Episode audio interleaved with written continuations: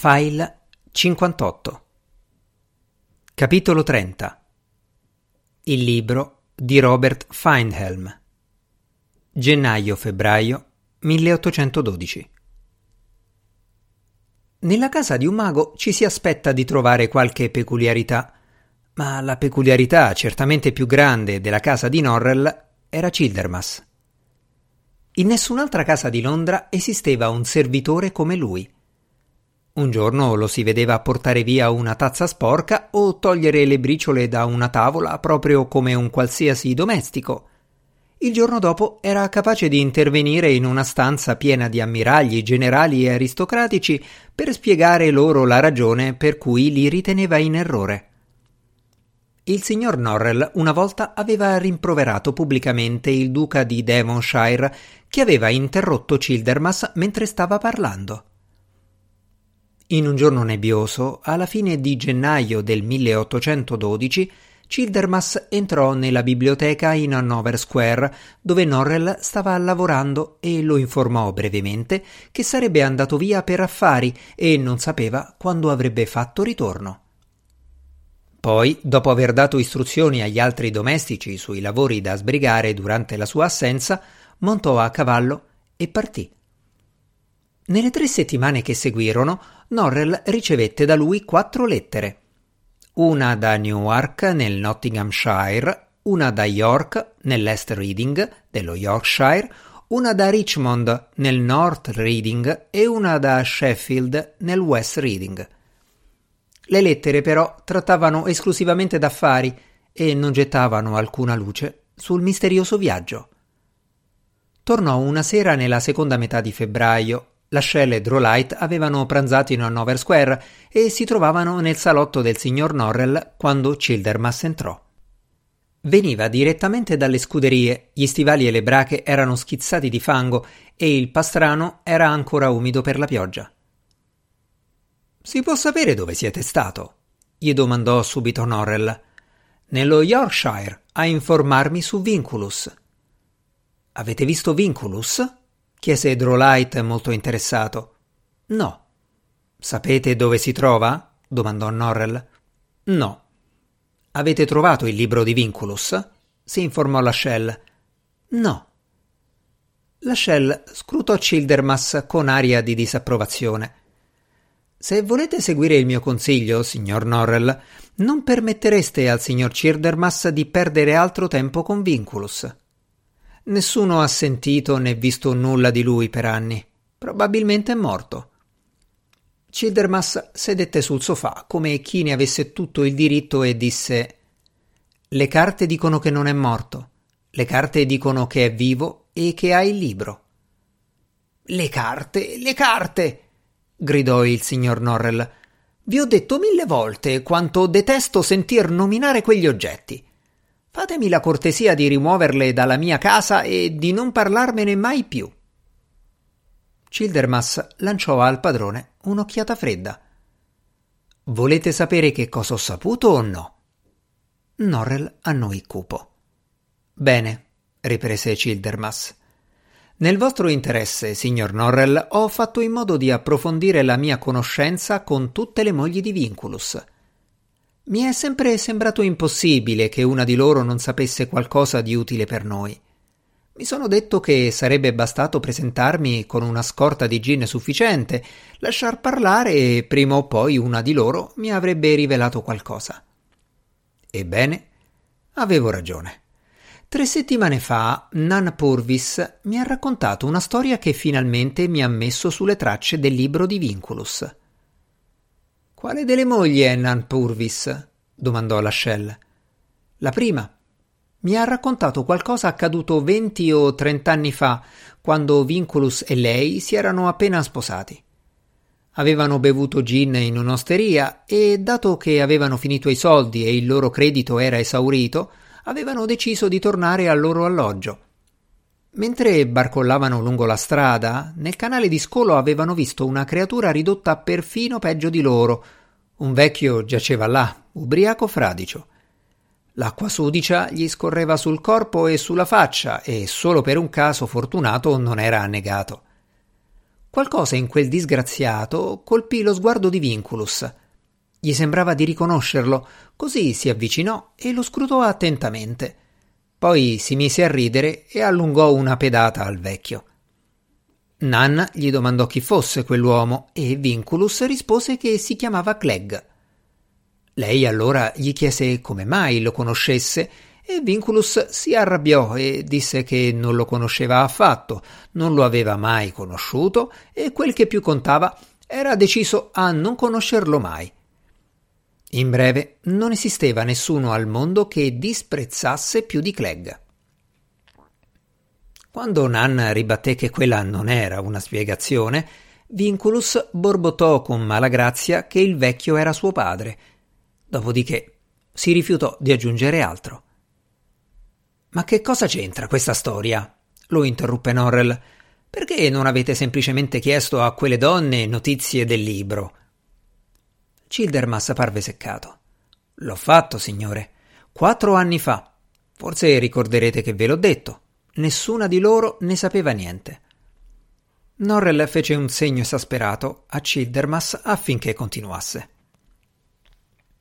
Qualche mese più tardi, Nan era in una taverna ad ascoltare il resoconto di un'impiccagione che qualcuno stava leggendo su un giornale. A Nan era sempre piaciuto quel genere di relazioni e quella la interessava particolarmente perché l'uomo che era stato giustiziato si chiamava Clegg. Quel nome le era rimasto impresso e la sera stessa ne parlò con Vinculus. Con sua sorpresa scoprì che Vinculus sapeva già tutto e che l'impiccato era proprio suo padre. Vinculus era felicissimo che lo avessero impiccato, disse che Clegg lo meritava ampiamente, che era colpevole di un delitto terribile, il peggiore che fosse stato commesso in Inghilterra negli ultimi cento anni. Quale delitto? domandò Lascelles. Dapprima Nan non riusciva a ricordarlo, ma insistendo con le domande e con la promessa di altro gin, alla fine le è tornato in mente. Clegg aveva rubato un libro. Un libro! esclamò Norrell. Oh, signor Norrell, gridò Drolight, deve essere quello, deve essere il libro di Vinculus. È così? domandò Norrell.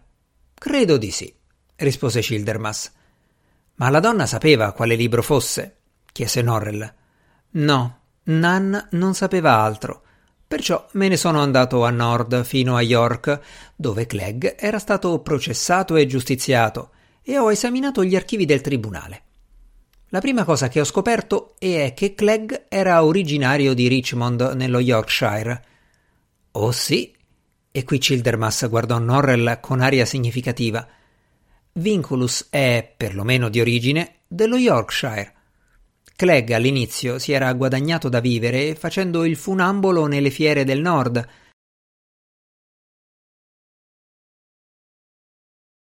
Ma camminare su una corda tesa non va d'accordo con il bere e Clegg era un noto ubriacone.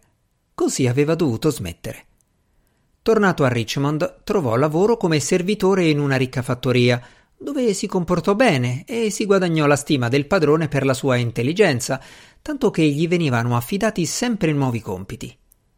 Di tanto in tanto beveva in compagnia di cattivi soggetti e in quelle occasioni non si fermava una bottiglia o due, ma continuava finché le botti erano vuote. La sbornia gli durava per giorni, durante i quali ne combinava di tutti i colori. Rubava, giocava, faceva pugni, distruggeva le proprietà altrui, ma faceva sempre in modo che quelle follie avessero luogo lontano dalla fattoria e trovava sempre qualche scusa plausibile per spiegare la sua assenza in modo che il padrone non sospettasse mai di nulla. Il nome di quell'uomo era Robert Feindhelm. Una persona tranquilla, per bene, gentile, il tipo che si fa imbrogliare facilmente da farabutti come Clegg. La fattoria era della sua famiglia da generazioni, ma un tempo, molto tempo prima, era appartenuta all'abbazia di Esby. Norrell parve impressionato e si agitò sulla sedia. La Shell lo guardò con aria interrogativa. L'abbazia di Esby era stata fondata dal re Corvo, spiegò Norrell. Come Artfew, disse Childermas. Davvero? esclamò sorpreso Lascelles. Confesso che dopo tutto ciò che avete detto, sono stupito che abbiate voluto vivere in una casa con tanti collegamenti con lui. Voi non capite, disse Norrell seccato. Noi stiamo parlando dello Yorkshire, del regno dell'Inghilterra settentrionale e di John Asglass, dove il re Corvo visse e regnò per trecento anni. Quasi non esiste un villaggio, un campo addirittura, che non abbia qualche collegamento con John Asglass. Childermas continuò. La famiglia di Feindhelm possedeva un'altra cosa che era stata dell'abbazia, un tesoro che l'ultimo abate aveva affidato ai Feindhelm, i quali se l'erano passato di padre in figlio insieme con la terra. Un libro di magia? domandò ansioso Norrell. Se quanto mi hanno detto nello Yorkshire è esatto, era più di un libro di magia. Era il libro di magia. Un libro scritto dal re Corvo di suo pugno. Seguì il silenzio. È possibile? domandò alla fine l'ascella a Norrell. Questi non rispose. Era immerso nei suoi pensieri, completamente preso da quell'idea nuova e non esattamente piacevole. Quando parlò, fu come se stesse pensando ad alta voce più che rispondendo alla domanda di Lascelles. Un libro appartenuto al re Corvo scritto da lui è una delle grandi illusioni della magia inglese. Sono stati molti a immaginare di averlo trovato o di sapere dove fosse nascosto. Alcuni di loro erano uomini intelligenti che avrebbero potuto scrivere importanti lavori di erudizione e che al contrario hanno sprecato la vita a cercare il libro del re. Ma ciò non significa che un tale libro non possa effettivamente esistere da qualche parte. E se esistesse, insistette Lascelles, e se fosse ritrovato? Il signor Norrell scosse la testa e non rispose. Childermas rispose per lui. Allora tutta la magia inglese dovrebbe essere reinterpretata alla luce del contenuto di quel libro. L'ascella alzò un sopracciglio. È vero? Norrell esitò e dall'espressione parve voler dire che non lo era. Credete che quello fosse il libro del re? Domandò l'ascella a Childermas. Questi si strinse nelle spalle. È certo che Feinhelm lo credeva. A Richmond ho trovato due vecchi che in gioventù erano stati a servizio dei Feinhelm e hanno detto che il libro del re era il loro orgoglio. Come prima cosa, Feinhelm era guardiano del libro e solo dopo era marito, padre e agricoltore. Childermas fece una pausa. La più grande gloria e il peso più grande per qualsiasi uomo di questa era, disse meditabondo. Sembra che nel suo piccolo Feindhelm fosse egli stesso un mago. Aveva comprato libri di magia e pagato un mago di Northallerton perché lo istruisse. Ma una cosa mi è sembrata molto curiosa. Tutti e due i vecchi hanno insistito nell'affermare che Feindhelm non aveva mai letto il libro del re e aveva solo una vaga idea di ciò che conteneva. Ah! esclamò Norrell a bassa voce. Lascelle e Childermas lo guardarono. E così non l'ha potuto leggere, disse Norrell. Beh, questo è piuttosto. Si interruppe e rimase in silenzio a mordicchiarsi le unghie. Forse era in latino, suggerì Lascelle. E perché presumete che Feindhelm non conoscesse il latino? replicò Childermas irritato. Solo perché era un agricoltore? Oh, non intendevo mancare di rispetto agli agricoltori in generale, ve lo assicuro, disse Lascelle ridendo. L'agricoltura ha una sua utilità, ma in genere i contadini non sono noti per l'erudizione classica. Quella persona sarebbe stata in grado di capire che il libro era scritto in latino? Childermas ribatté che Feindhelm lo avrebbe di certo capito. Non era uno stupido. La Shell, gelido, rispose che non aveva inteso alludere a niente del genere. La discussione si andava facendo animata quando improvvisamente i due furono zittiti dalla voce di Norrell, che parlò lentamente e con aria pensierosa. Quando il re Corvo giunse in Inghilterra, non sapeva né leggere né scrivere. Poche persone sapevano leggere e scrivere a quel tempo, perfino tra i reali. E il re Corvo era cresciuto in una casa fatata, dove nessuno scriveva. Non aveva mai visto la scrittura. I suoi nuovi servitori umani gliel'avevano mostrata e ne avevano spiegato lo scopo. Ma il re era giovane allora, molto giovane, forse non aveva più di 14 o 15 anni. Aveva già conquistato regni in due diversi mondi e possedeva tutta l'arte magica che poteva desiderare. Era pieno di arroganza e di orgoglio, non desiderava affatto conoscere il pensiero di altri uomini. Cos'era mai il loro pensiero a paragone del suo? Così rifiutò di imparare il latino, come avrebbero voluto i suoi servitori, e inventò bensì una propria scrittura allo scopo di conservare i suoi pensieri per i tempi futuri.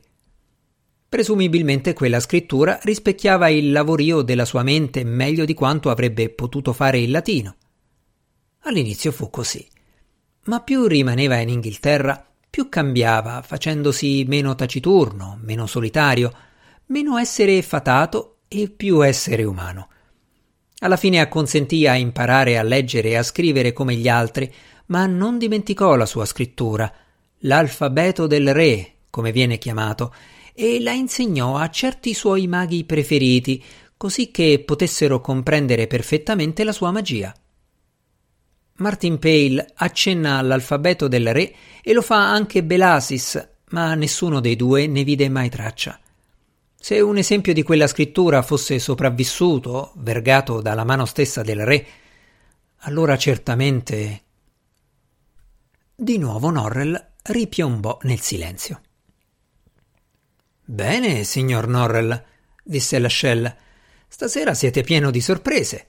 Tanta ammirazione per un uomo che avete sempre affermato di odiare e disprezzare. La mia ammirazione non diminuisce in nulla il mio odio, ribatté Norrell seccamente. Ho detto che era un grande mago. Non ho detto che era un uomo buono o che io sia contento della sua influenza sulla magia inglese. Inoltre voi avete ascoltato ora la mia opinione personale, che non deve essere divulgata. Childermas sa. Childermas capisce. Norrell lanciò un'occhiata preoccupata a Drolight, il quale tuttavia aveva smesso di ascoltare non appena aveva scoperto che il racconto di Childermas non riguardava personaggi del bel mondo, ma soltanto agricoltori dello Yorkshire e servi ubriachi. In quel momento si stava lucidando la tabacchiera con il fazzoletto. E così Clegg avrebbe rubato quel libro? domandò l'ascella Childermas. È questo che stavate per dirci? In un certo senso. Nell'autunno del 1754 Feindhelm affidò il libro a Clegg e gli disse di consegnarlo a un uomo che abitava nel paese di Bretton, nel Derbyshire Peak. Perché? Non lo so. Clegg partì e dopo due o tre giorni di viaggio arrivò a Sheffield, dove si fermò in una taverna. La conobbe un fabbro ferraio, la cui fama di bevitore era pari alla sua. Cominciarono una gara di bevute che durò due giorni e due notti. All'inizio lo fecero soltanto per vedere chi avrebbe ingollato di più, ma il secondo giorno cominciarono a lanciarsi sfide folli da ubriachi. In un angolo c'era un barile di aringhe sottosale.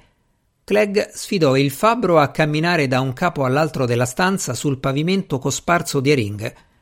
A quel punto nella taverna si era raccolto un pubblico e gli astanti e spettatori votarono il barile sul pavimento. Poi il fabbro ferraio attraversò la stanza da un capo all'altro finché il pavimento non fu una massa puzzolente di pesce spiaccicato e l'uomo non fu insanguinato da capo a piedi per le numerose cadute.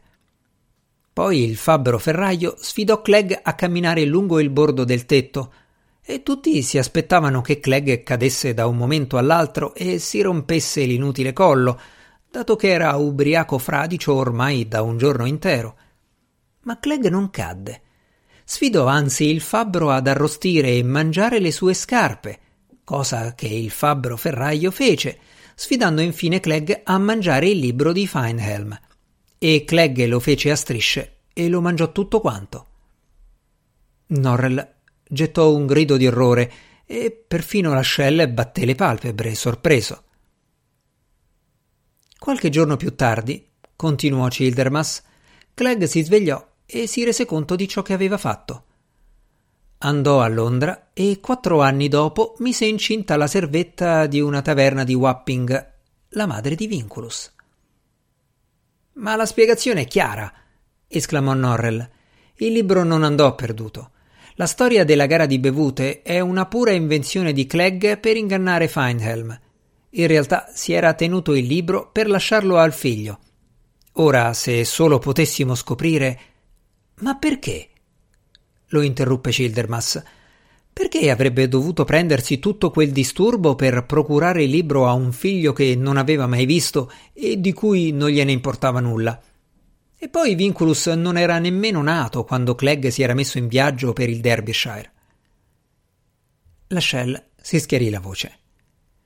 Una volta tanto, signor Norrell, sono d'accordo con il signor Childermas.